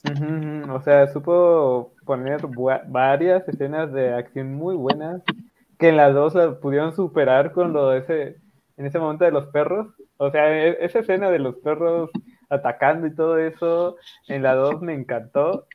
Y en la, en la tercera, ¿qué pasa en la tercera? En la tercera era de que lo Es donde lo persiguen todos, ¿no? Para verlo. Ajá, ah, ah, y él ahí usa un caballo, ¿no? Sí, Sí. un caballo en pleno de la Sí, calle perseguido por motocicletas con espadas. Sí, sí, no, no, o sea, es algo ¿A poco esa no es la que- película donde sale Better Call Saul y quiere vengar porque le robaron una pulsera a su hija? Oye, Esa No. es, es la misma trama pero y del mismo creador, pero es otra película. Sí, yo solo he visto esa, no he visto John Wick, lo siento. Esta es una conversación de hombres en la que yo no entro. Y ni Continúe. siquiera tan hombre, porque o sea, mi mamá es- eh, ama las películas de John Wick. eh, eh, cada vez que, desde que le mostré la primera, se, se vio las secuelas en el cine y le encanta, vive enamorada de Keanu Reeves. Y eso es una de sus películas más esperadas, la 4, porque lleva desde 2019, desde antes de la pandemia, esperando esta película. Yo sí soy fan de John Wick y todo, o sea, y es que sí me gustan, ya sé que voy a parecer muy amargado y todo, pero es que como que con la tercera sí dije, o sea, la tercera acabó y sí dije, ay, me hubiera gustado que la acabaran con la tercera. Y ya confirmaban John Wick 5 y digo, ay, o sea, en serio necesitamos cinco películas para contar esta historia. Y en el tráiler esta so- solo parece una película como que más de acción, y sí, todas han sido de acción, pero como que no sé, o sea, sí, sí digo, ya se está haciendo, ya se está alargando de más. Si quieren, saquen el spin-off de, bailarí, de bailarina que querían, o cuenten, un, o cuenten otra No sé, es que sí digo, John Wick 4, más bien cinco películas, en serio, necesitábamos cinco películas. Cuando la vea, seguro me va a gustar porque va a ser emocionante y todo. Pero ya en o sea, sí siento que esta, pues va a demostrar o va hace que la gente ya vea que esta franquicia no da para tanto. O sea, que van a decir, ah, estuvo bien, pero ya es lo mismo que las otras tres películas. O sea, el tráiler sí se me hace... Ah, este, ya hablando de películas de acción, quiero tomar una que también, esta la pongo como mi tercera más esperada, Misión Imposible. Misión Imposible. Sí, tú ya sabías. uh. Sí, Misión sí, o sea, es la película de acción del año. Ahí sí, sí, no hay duda. sí. O sea, todo lo que... El No sé si cienciólogo favorito de todos, Tom Cruise. Tom Cruise, el cienciólogo más famoso del mundo. Pero no, o sea, yo sí espero esta, esta película más que nada porque pues, es el inicio del final de esta de esta saga de películas, porque va a ser parte 1, ¿no? Esta, esta película la, la van Sí, a es la parte uno de, de, la, de la última Ah. gran misión de, de Ethan Hunt y su grupo de Misión Imposible. Sí, no, o sea, uff, esa la espero con ansias. He visto una escena, bueno, que cómo hicieron una escena donde Tom Cruise eh, salta de una, eh, con una moto en un alcantilado. No, no, todo lo que la producción que, están haciendo, no han eh, dicho nada de, de la trama, no sé qué va a pasar, solo han puesto un teaser trailer. Pero esta me emociona bastante, más que creo que, eh, la de John Wick. Sí, creo que estoy más, eh, más emocionado por lo de Misión Imposible que hasta por John Wick, porque a mí me encanta la saga. A mí, yo, yo soy del grupo que cree que la anterior Fallout no es la mejor película de Misión Imposible, como muchos dicen, pero aún así las películas son excelentes. Son, o bueno, todas menos la 2. La 2 sí se me hace la única De flojita. la y tenemos que dedicarle un episodio a Misión Imposible cuando salga la, la película, pero en resumidas cuentas, aún así estoy muy interesado porque ya le quieren dar cierre a esta historia y casi que casi hasta en el episodio de Bond comentamos que Misión Imposible es como una pelicu- espionaje con acción eh, para una nueva generación que es un poco ajena a lo que podrían ser las películas de Bond. Y además una experiencia en el cine como lo demostró Top Gun eh, podría ser. Como debe ser, ¿no? Y comentaron La Sirenita. Yo no sé qué tanto ustedes esperan la eh, live action de La Sirenita. Pero No es la no espero por la espero porque la sirenita es negra ni nada, sino porque la verdad No. siempre me ha sido indiferente. Cancelable. Igual, José o sea, va, a- va a ser funado en Twitter. No, a mí igual, me es indiferente por Es la que, película, pero me interesa el desmadre que se va a armar por toda la banda pro libertad de expresión que va a andar tirando este, mensajes de odio cuando salga la película. Eh, no creo que sea buena, eh, no por lo mismo que dice José, no por todo el desmadre, sino si- simplemente porque ya Disney ha demostrado que sus últimas películas live action traen una calidad bien pobre, este, o sea, están hechas con una hueva y un odio horrible, eh, y no me interesa mucho, sinceramente. Pero ¿Saben cuál me gusta el chisme, este eso sí me gusta mucho. ¿Saben cuál live action de este año sí espero? El de Peter Pan. Ay, no. ¿Saben por qué? No, no sé si tú lo sepas, Kaki, pero es de David Lowery.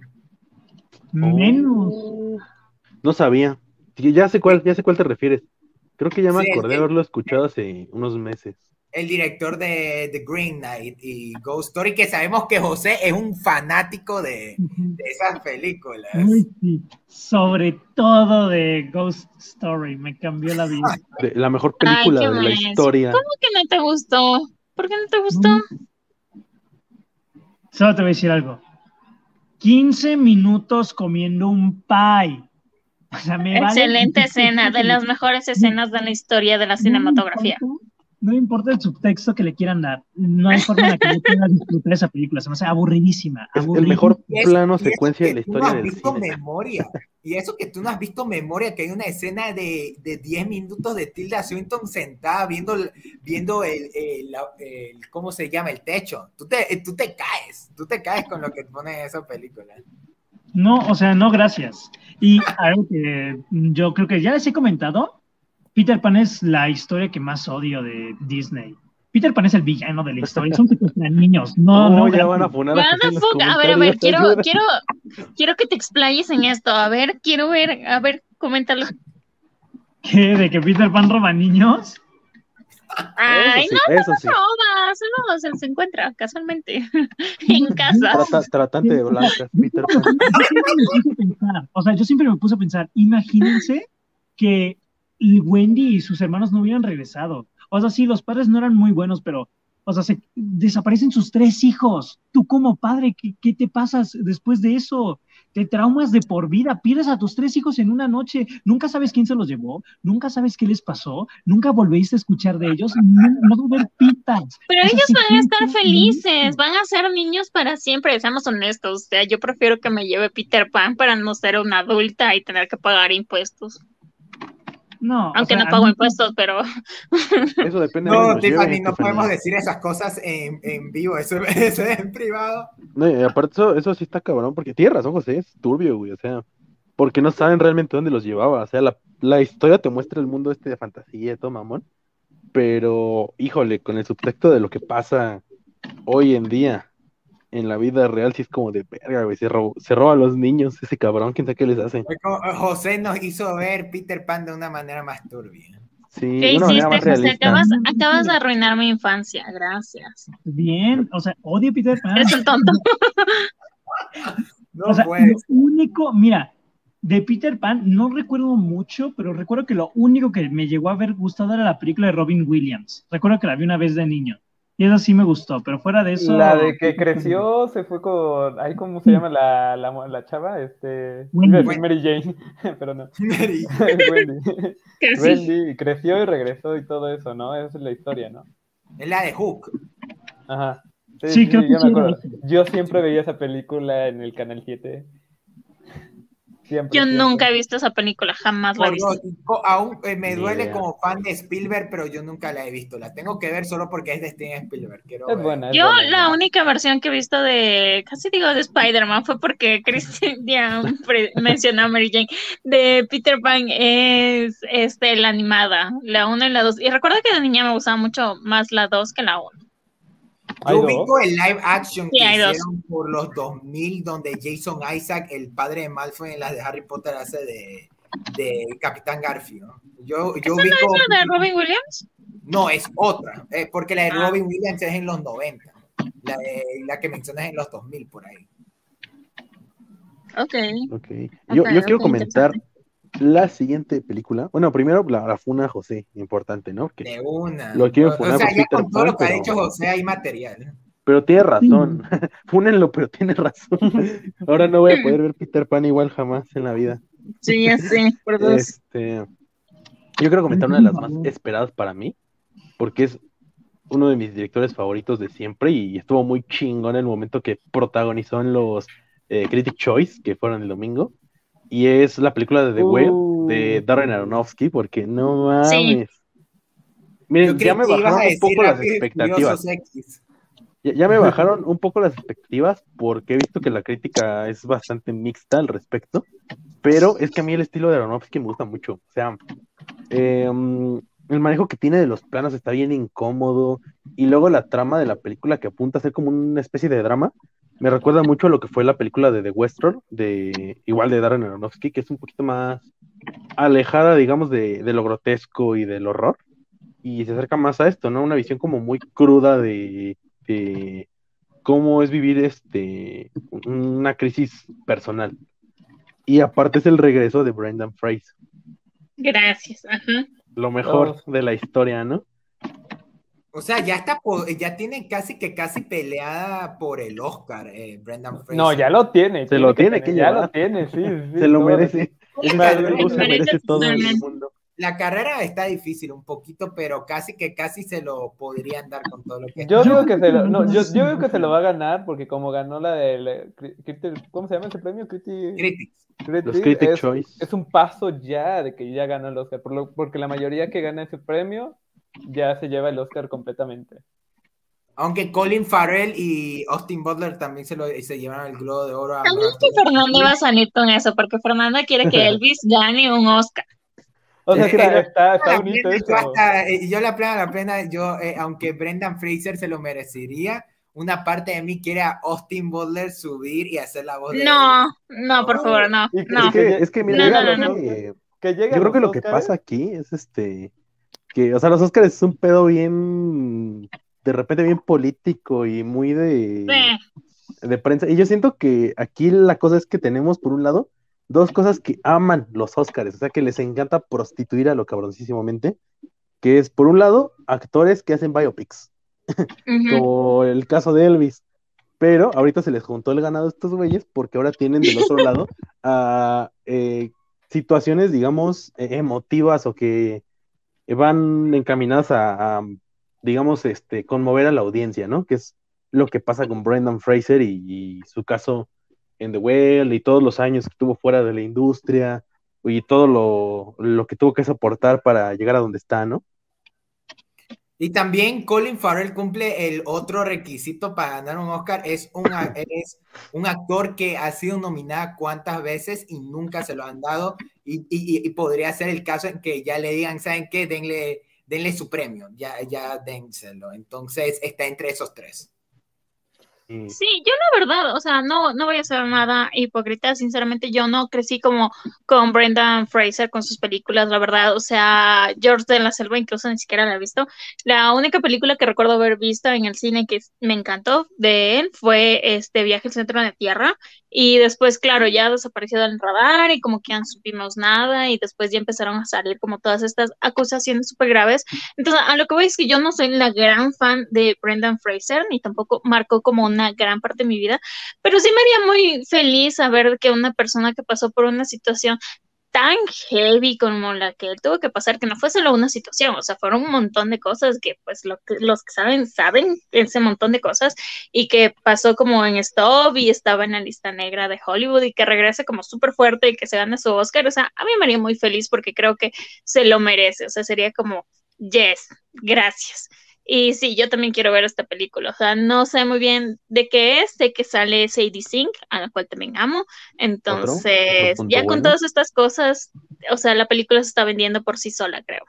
Sí, no, o sea, la, la trama es más por Brendan Fraser, la película, que por Darren Aronofsky. la trama es interesante porque, según lo que yo sé, no he tratado de no ver nada para llegar como muy fresco a la película, pero según lo que sé, va a tratar sobre, digamos, este o sea, el duelo que sufre una persona con, con obesidad y pues todo el estigma que tiene que cargar al respecto de, de ser así, ¿no? Es como un discurso bastante político también, que va acompañado con un poquito de drama y siento que eso puede ser interesante porque creo que, eh, digamos, este, este grupo de personas que sufrimos sobrepeso u obesidad, también es otra parte que no se ha visibilizado demasiado, ¿no? En comparación con otros con otras luchas sociales. Eh, que no está mal, o sea, no es que se vea opacada, pero creo que el tener eh, historias de este tipo, pues es parte, ¿no? De entrar a esta diversidad de, personas y un poquito visibilizar los problemas de, otro sector de la población que está bastante bien, ¿no? Y qué mejor que con Darren Aronofsky, que es un maestro para hacerte sentir incómodo, para hacerte sentir este clavos en los pies, y que de hecho, mi película favorita de toda la historia es Wrecking for a Dream, otra película que habla de trastornos alimenticios y, consumo de sustancias justo, es una perspectiva que realmente causa terror. O sea, porque a mí esa película me aterra bastante. Sí, y me parece o sea, muy bueno que topes esto de que pues es una película sobre una persona que tiene obesidad y sobrepeso, porque como tú dices, o sea, hay mucho prejuicio y digamos estigma para las personas que pues sufrimos de sobrepeso y no sé, a mí personalmente me pasó una experiencia súper densa. Recientemente me tocó como conocer un chico, estuvimos platicando y me dijo como, ah, sí, es que yo sí voy mucho al gimnasio porque yo sí soy muy vanidoso con mi cuerpo. Y ahí me sentí como muy juzgada porque es como, ah, claro, las personas gordas son gordas porque les gusta verse feos y es como, no, no nos gusta vernos feos. O sea, puede que nosotros estemos viviendo muchas cosas que pues las personas no, no saben, no conocen, no es como que no haces ejercicio, no comes bien porque no quieres, o sea, es como decir que los pobres son pobres porque quieren, porque no, no es así. Entonces, sí quiero ver yo también cómo aborda este tema, porque ese es un tema como que está muy, muy presente y como que solo nos estamos haciendo la vista gorda y solo lo juzgamos y ya, y espero que sea como una bofetada y que nos haga como reaccionar, ya sea para bien o para mal, nos incomode, nos gusta, pero que nos haga sentir algo esta película. Sí, justo este, este pedo de, la gordofobia, que está muy cañona actualmente y que causa mucha confusión porque mucha gente no conoce realmente a qué se refiere, ¿no? Y esto que tú dices, de que todavía hay una creencia muy, o sea, muy cañona en, en la gente de que una persona con sobrepeso, una persona gordita, es este, es poco saludable o no se puede mover bien, no tiene problemas de salud o está al borde de, la muerte y pues nada más lejos de la realidad, ¿no? Porque a veces pasa que pues, realmente la gente este, menos saludable es aquella que pareciera estar sin ningún problema. Y de hecho creo que Red Solo, que ya lo tuvimos por aquí hace tiempo en el episodio de... Te queremos Red Solo. Ah, del director de Note, se me olvidó el nombre, de Jordan Peele, este, subió hace poco a- algunos videos hablando de ello en relación al musical de Matilda, ¿no? En donde también se hace esta, digamos, crítica por, por el hecho de usar este traje de cuerpo completo para hacer parecer a las personas más ¿Un gordas en lugar de, ajá, en lugar de Ajá. utilizar a, a actores, este, de esa talla verdaderamente, ¿no? Y que viene siendo parte del mismo problema de este de la gordofobia y de esa falsa creencia de que eh, gordito es igual a poco saludable, o gordito es igual a, a feo, etcétera, ¿no? Esperemos que esta película vaya un poquito por ese mismo lado de tratar de, de ayudar, ¿no? A representar todo lo que sufren las personas Disculpen- en la realidad. Disculpen mi ignorancia. ¿The Whale no iba a ser una película de terror? O sea, porque es Darren Aronofsky. Eh, José todo perdido en la... O sea, eh, cuando la escribieron, yo sí creí que iba a ser un poquito más turbio y también viniendo de Darren Aronofsky, que lo último que hizo fue Mother, no me sorprendería, pero ya fue con el tráiler que confirmaron que se iba a hacer un drama y todo. Sí, es que. Darren Aronofsky no hace como tal solamente terror.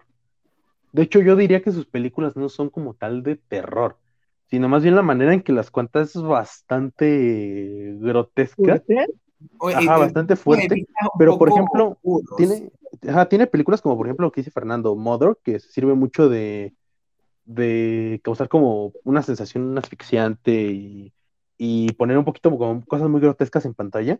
Pero justo esta, esta otra película que les comentaba al principio, que es El Luchador de Western, eh, me parece que va mucho por el hilo de esta, de The Whale, porque es más un drama, y sí es muy incómoda de ver y tiene cosas muy duras, pero es más al respecto del drama que va siguiendo al protagonista, ¿no? En este caso, un luchador, obviamente por el nombre, y que tiene un desenlace, híjole, o sea, momentos bien, bien duros, pero nunca estigmatiza al personaje. Y yo creo que The Whale va por ese mismo camino, que no va a Creo que The. Wrestler es mi película favorita de Aronofsky.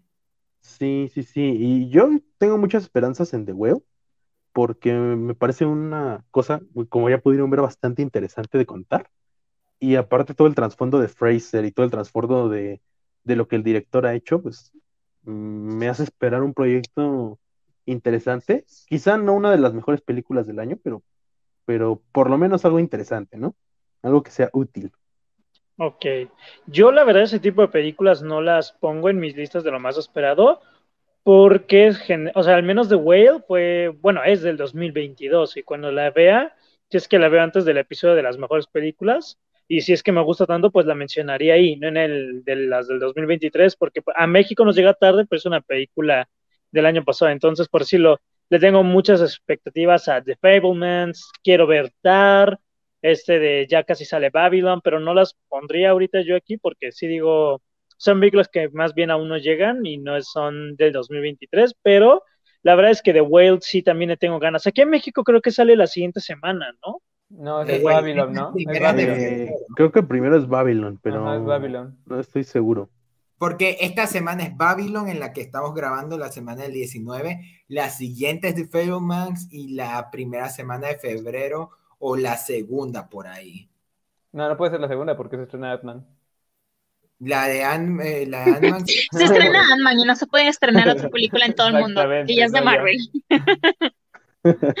Ah, no, eh, no, eh, eh, Ant-Man se estrena la semana del 16 y creo que es en la del 9 en la que cae. Ah, The Whale sale el 9, sí, ya estoy checando ahorita en Google y Ah, sale el nada. 9 de febrero en México. Una semana Probablemente me va a tocar irme como tres horas lejos de mi hogar para verla, porque gracias Cinépolis, pero, ¿Te vas a ir a la cineteca?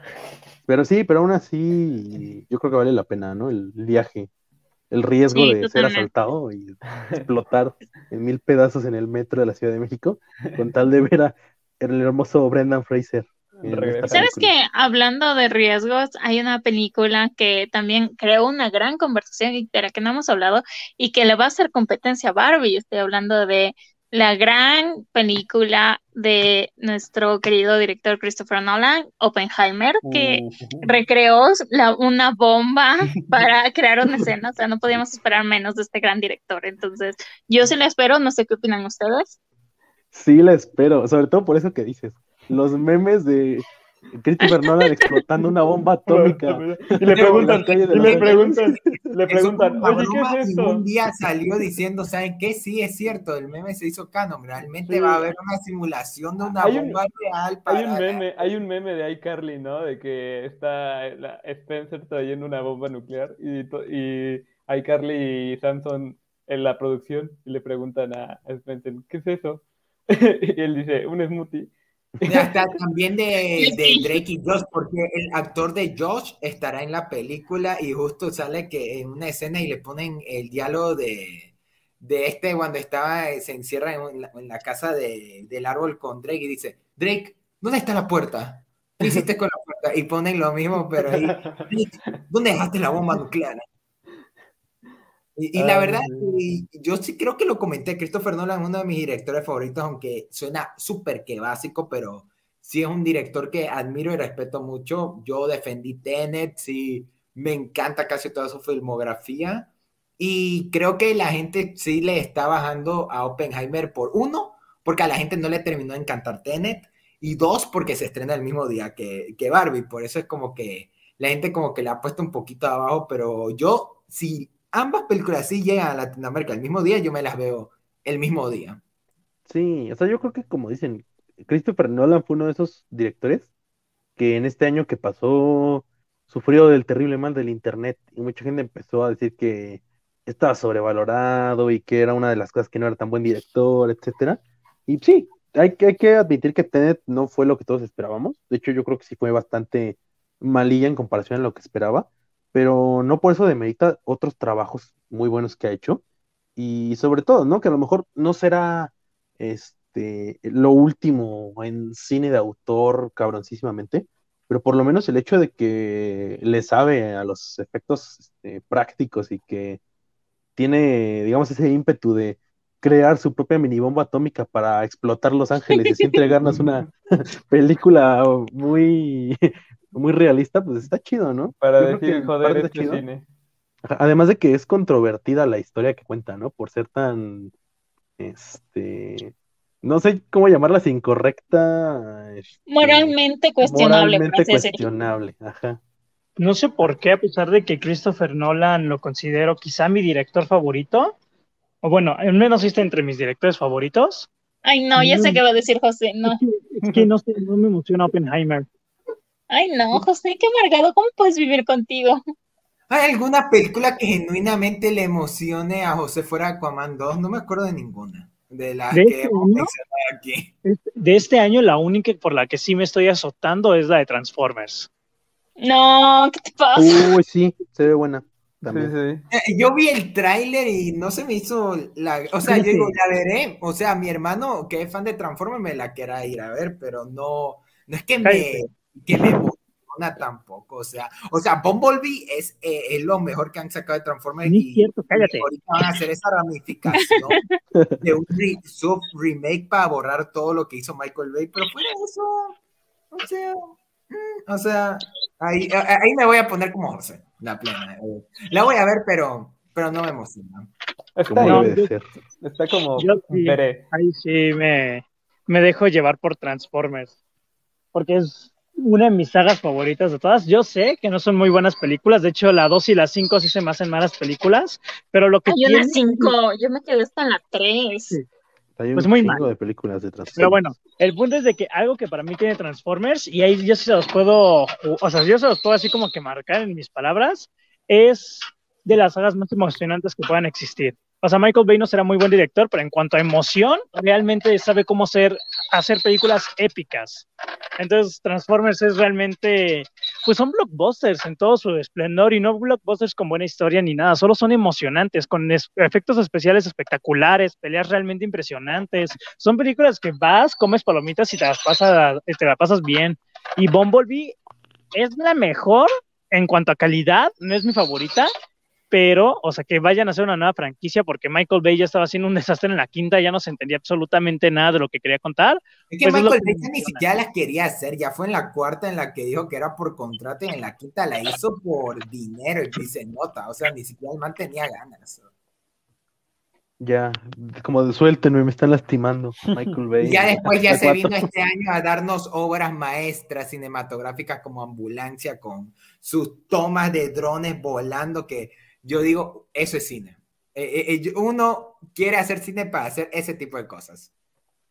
Y para explotar este Bombas unos nucleares. lotes vacíos en, en Los Ángeles. Sí. Y- Lo que se me hace bombas- muy irónico de Oppenheimer es que literal tienes a Iron Man que en Avengers dio su vida para impedir una bomba en Manhattan y ahora está en una película donde hay una bomba y él no la puede evitar. ¿Qué diablos está pasando con el universo?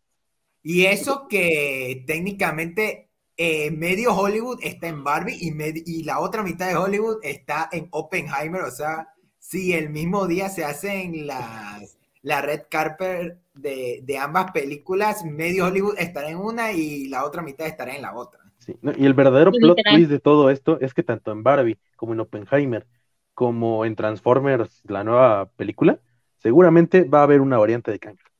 Ah, que fuera, no, todo ya se hizo una gran conspiración. Un, ese sería un gran episodio de Inside Jobs. Vean, esta serie está muy buena. Lamentablemente cancelada, pero Sí, no, yo leí un, un, un meme que decía que cancelaron esa serie porque estaban exponiendo muchas cosas que eran verdad y era como too much information para nosotros. Entonces, probablemente por eso la cancelaron, porque no quieren que sepamos todo lo que está pasando. Terrible. Ándale, ándale, sí. Pero Yo bueno, apoyo esa teoría. eh, no sé cuáles otras que van a mencionar antes de cerrar el episodio, porque siento que ya Mm, eh, eh, faltaría una que otra, pero no sé si... Yo, yo quiero hacer una pregunta, o sea, ¿por qué nadie ha mencionado a Guardianes de la Galaxia 3? Por ejemplo, yo no la mencioné porque la verdad no me gusta tanto Guardianes de la Galaxia, súper cancelada, ya sé yo, pero, pero sí, esa película sale este año también, ¿no? O sea, yo Este, creí sí. que José la iba a mencionar, pero nos guiamos tanto de hablar de Ant-Man que, que nos quedamos Sí, yo la, iba- yo la iba a mencionar, pero la verdad, nos fuimos por las películas. Por las ramas. Ya sabes, por Gran, las gran charla, amigos. gran grandes charla. películas. Y se me fue un poquito. Yo le iba a decir, pero como que dejamos el ese categoría de superhéroes, dije, bueno, ya. Pero bueno, ya lo mencioné. ¿Por qué quieren ver Guardianes de la Galaxia? A mí Porque me da miedo. última- No quiero que nadie se muera. Es la última de, de James Gunn, o sea, es probablemente la última excelente película que va a tener Marvel en un buen tiempo. A no ser que sea una producción en la que salga Loki, porque ya sabemos que sin Loki las películas de Thor son malas. Eso sí. No, aparte, ¿sabes qué? Yo estoy con Fer porque, eh, a diferencia de toda la fase 4 y todo lo que ha salido ahorita de la fase 5, siento justo lo mismo, que Guardianes es la única película que en su tráiler y en todo lo que han mostrado se ve como muy autocontenida. Siento que es una historia que va a ser muy emotiva por sí sola, sin necesidad de recargarse en, en el universo cinematográfico de Marvel, ¿no? Habrá que ver al final qué resulta de esta película, pero a mí me suena por eso, porque siento que genuinamente puede ser la única buena película de la fase 5, incluidas las dos de Avengers. La verdad es que yo ahorita vengo con un muy, muy amargo sabor de boca de la fase 4, en donde prácticamente no me gustó nada. Este, Oye, Loki, ¿qué te pasa? ok, exceptuando Loki y un poquito Gracias. A medias. Este, vengo con un sabor de boca bien amargo y siento que, justo lo que dice Fer, que Guardianes de la Galaxia Volumen 3 puede ser la única buena película que tenga Marvel en mucho, mucho tiempo. O quién sabe, este año también sale The Marvels. No, Ya, no, por favor, qué ya, ya, ya. por no, favor. ya, ya está muerto, ya déjenlo. Ya, ya no existe, güey. Creo que esas serán las tres únicas películas de Marvel que vamos a tener el siguiente año, creo. Es Ant-Man, eh, Guardianes de la Galaxia y. The Marvel. The Marvel. ¿Y ya? Muy Y de ahí creo que hasta DC tiene, tendrá más, o sea, Va a tener cuatro, creo, ¿no? Blue, Blue Beetle y Flash. Sí, este año DC tiene todas las de ganar, como también tiene todas las de Pero pues te vas a Disney Plus y cuántas va- películas, digo, series va a sacar. O sea, es que esa es la cosa, aunque había un rumor de que, que ahí lo podemos extender más Loki o menos 2. con el episodio de Ant-Man, de que Marvel podría ir dividiendo sus producciones a que no se consuman tanto en un mismo año, pero, pero te- habrá que ver, habrá que ver, porque al fin y al cabo ya la saturación en general de, de Marvel ya se notó, así que ya es cuestión de tiempo. Yo creo que para terminar el episodio, eh, creo que tenemos que hablar de la película de Rápidos y Furiosos.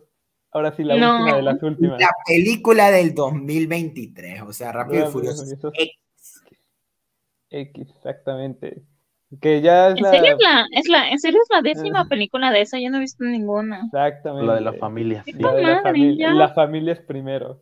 Nunca, eh, eh, Tiffany, nunca es tarde para empezar a ver Rápido. No, no, no, no. Sí. Yo sé que esas son las, las películas favoritas de mi mejor amigo, amiga, perdón. Yo la amo demasiado, ella sabe. Daisy, si algún día escucha esto, en serio, te amo, pero jamás voy a ver esas películas. No, no. Ni siquiera la No. primera, la Fuchi, ¿no? primera. Ni siquiera la primera, no, no, no. Siento que eso sí sería perder mi tiempo, como que no. No, no, no, gracias. Nada más reto Tokio, ¿no? Estaría. Por, Y- por la rola.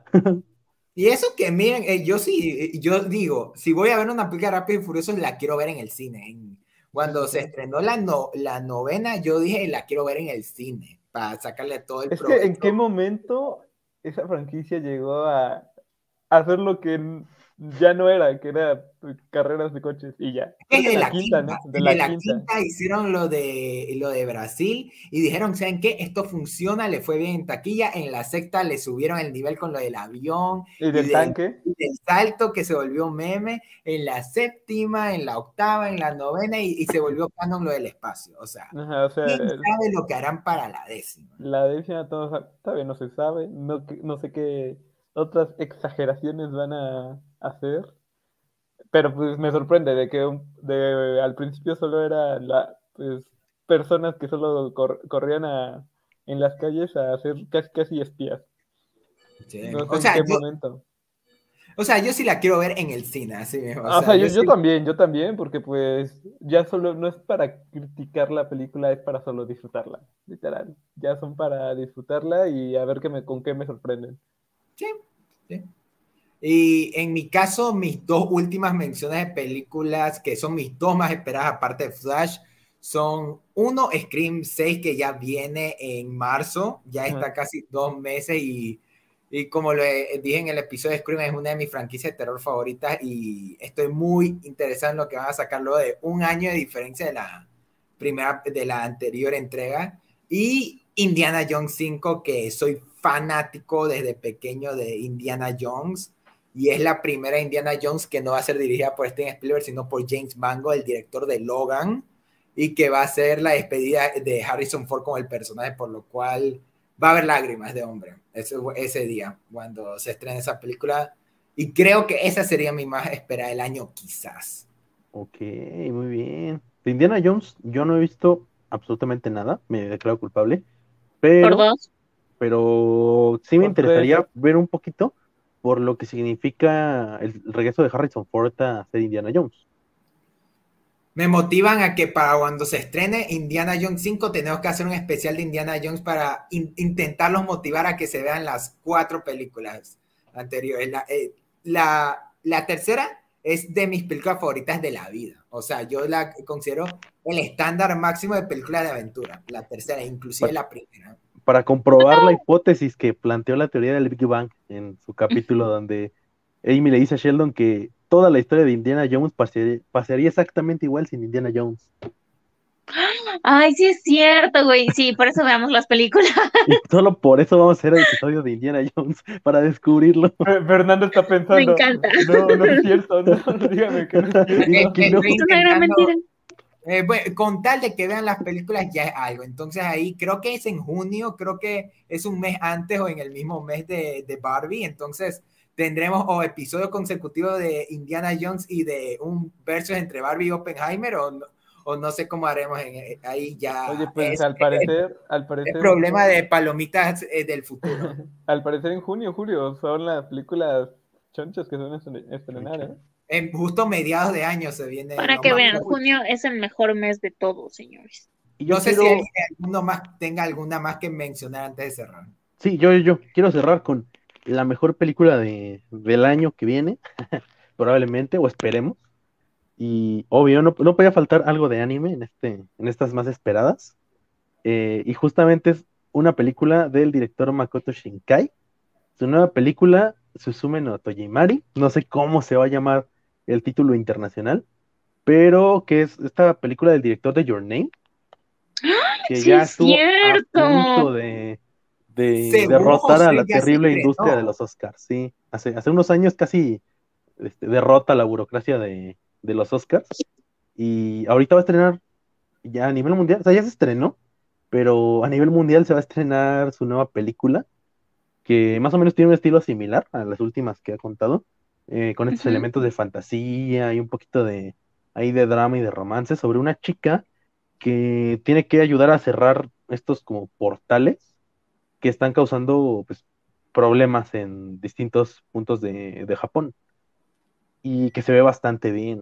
O sea, se ve con un estilo muy similar a Your Name, pero pues es como el encanto, ¿no? De cómo se cuentan estas historias con este estilo de animación tan característico.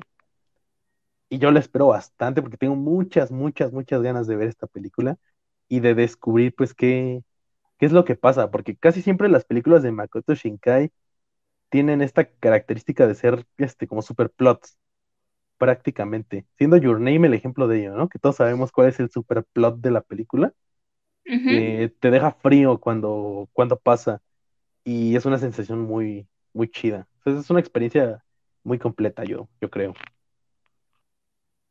Sí, yo, yo voy a mencionar una que no es una película, es una serie. Ay, es que si no estoy mal, creo que este año ya sale eh, la segunda temporada de Loki y pues eso va a estar hermoso. Luego hay una escena en la que hay como tres Lokis con Morbius, o sea, yo solo con Morbius, con Mobius. Morbius. Y yo solo quiero ser Mobius en esa escena, o sea, tener a tres versiones de Tom Hiddleston alrededor de mí va a ser hermoso. Pero también quería agradecer a Kaki por recordarme esa película. Sí me acuerdo que la habías mencionado y como que suena súper bien. Espero y ruego, por favor, que la traigan a los cines, porque creo que valdría mucho la pena verla en, en un cine. O sea, sería una gran, gran experiencia. Y a luchar por, por si Cinépolis nos quiere invitar, tanto Cinépolis México como Auspicio, Cinépolis auspicio. Ecuador, nos quisieran invitar a, a ver la película, pues con mucho gusto aceptamos. Multicine Cinemark eh, para los de Ecuador. Claro que sí, claro que sí. Quien nos quiere invitar, pero invítenos, por favor. Cinemark también para Guadalajara, Guadalajara, Guatemala. Estoy ya con sueño, ya son las 12 de la noche aquí en Ecuador, por favor, ya terminemos. Pero sí, Cinemark para que también inviten a Shelly, ¿por qué no? De una. Eh, Kaki, no sé si quieres cerrar eh, el episodio. Claro que sí, pues es- ojalá hayan estado todas las películas que tenían en mente. También nos compartieron bastantes en los comentarios. Muchas gracias. Y pues gracias, a todos los Gracias. que estuvieron este, siguiendo el directo, en los que ya se tuvieron que ir, pues no, no pasa nada. Entre ellos José, que se tuvo que ir, pero, pero pues fue un muy buen episodio. Y em, ahora pues estaremos cambiando el formato un poquito de los podcasts. Vamos a estar aquí viéndonos todos juntitos cada dos semanas para un episodio en vivo, pero me esperen mucho contenido en las demás redes sociales. Estamos estrenando también Instagram, que ya podrán ir a verlo ahora mismo para que nos vayan a seguir ahí en el Instagram de Palomitas en Serie. También en nuestras cuentas individuales que van a estar aquí abajo en la descripción. Recuerden que pueden volver a ver este episodio en cualquier momento en repetición, que se va a quedar en YouTube. Y también lo vamos a estar subiendo eh, en los próximos días a Spotify, por si prefieren solamente escucharlo y no verlo. Eh, pues ahí para que lo vean con más comodidad. Nos pueden encontrar ahora sí en casi todas las redes sociales, en Facebook, en Instagram, en Spotify, aquí en YouTube y en TikTok como Palomitas en Serie, para que estén al tanto de todo lo último que pasa en el mundo del cine, del entretenimiento. Y pues nos estamos viendo dentro de dos semanas. Ojalá hayan disfrutado mucho el episodio y se le hayan pasado chido, les haya servido para, para pasar el rato. Por un 2023 lleno de películas, series y palomitas. Exactamente. Así que Entonces, hasta luego a todos. Bye. mucho Bye, y saluditos. bye.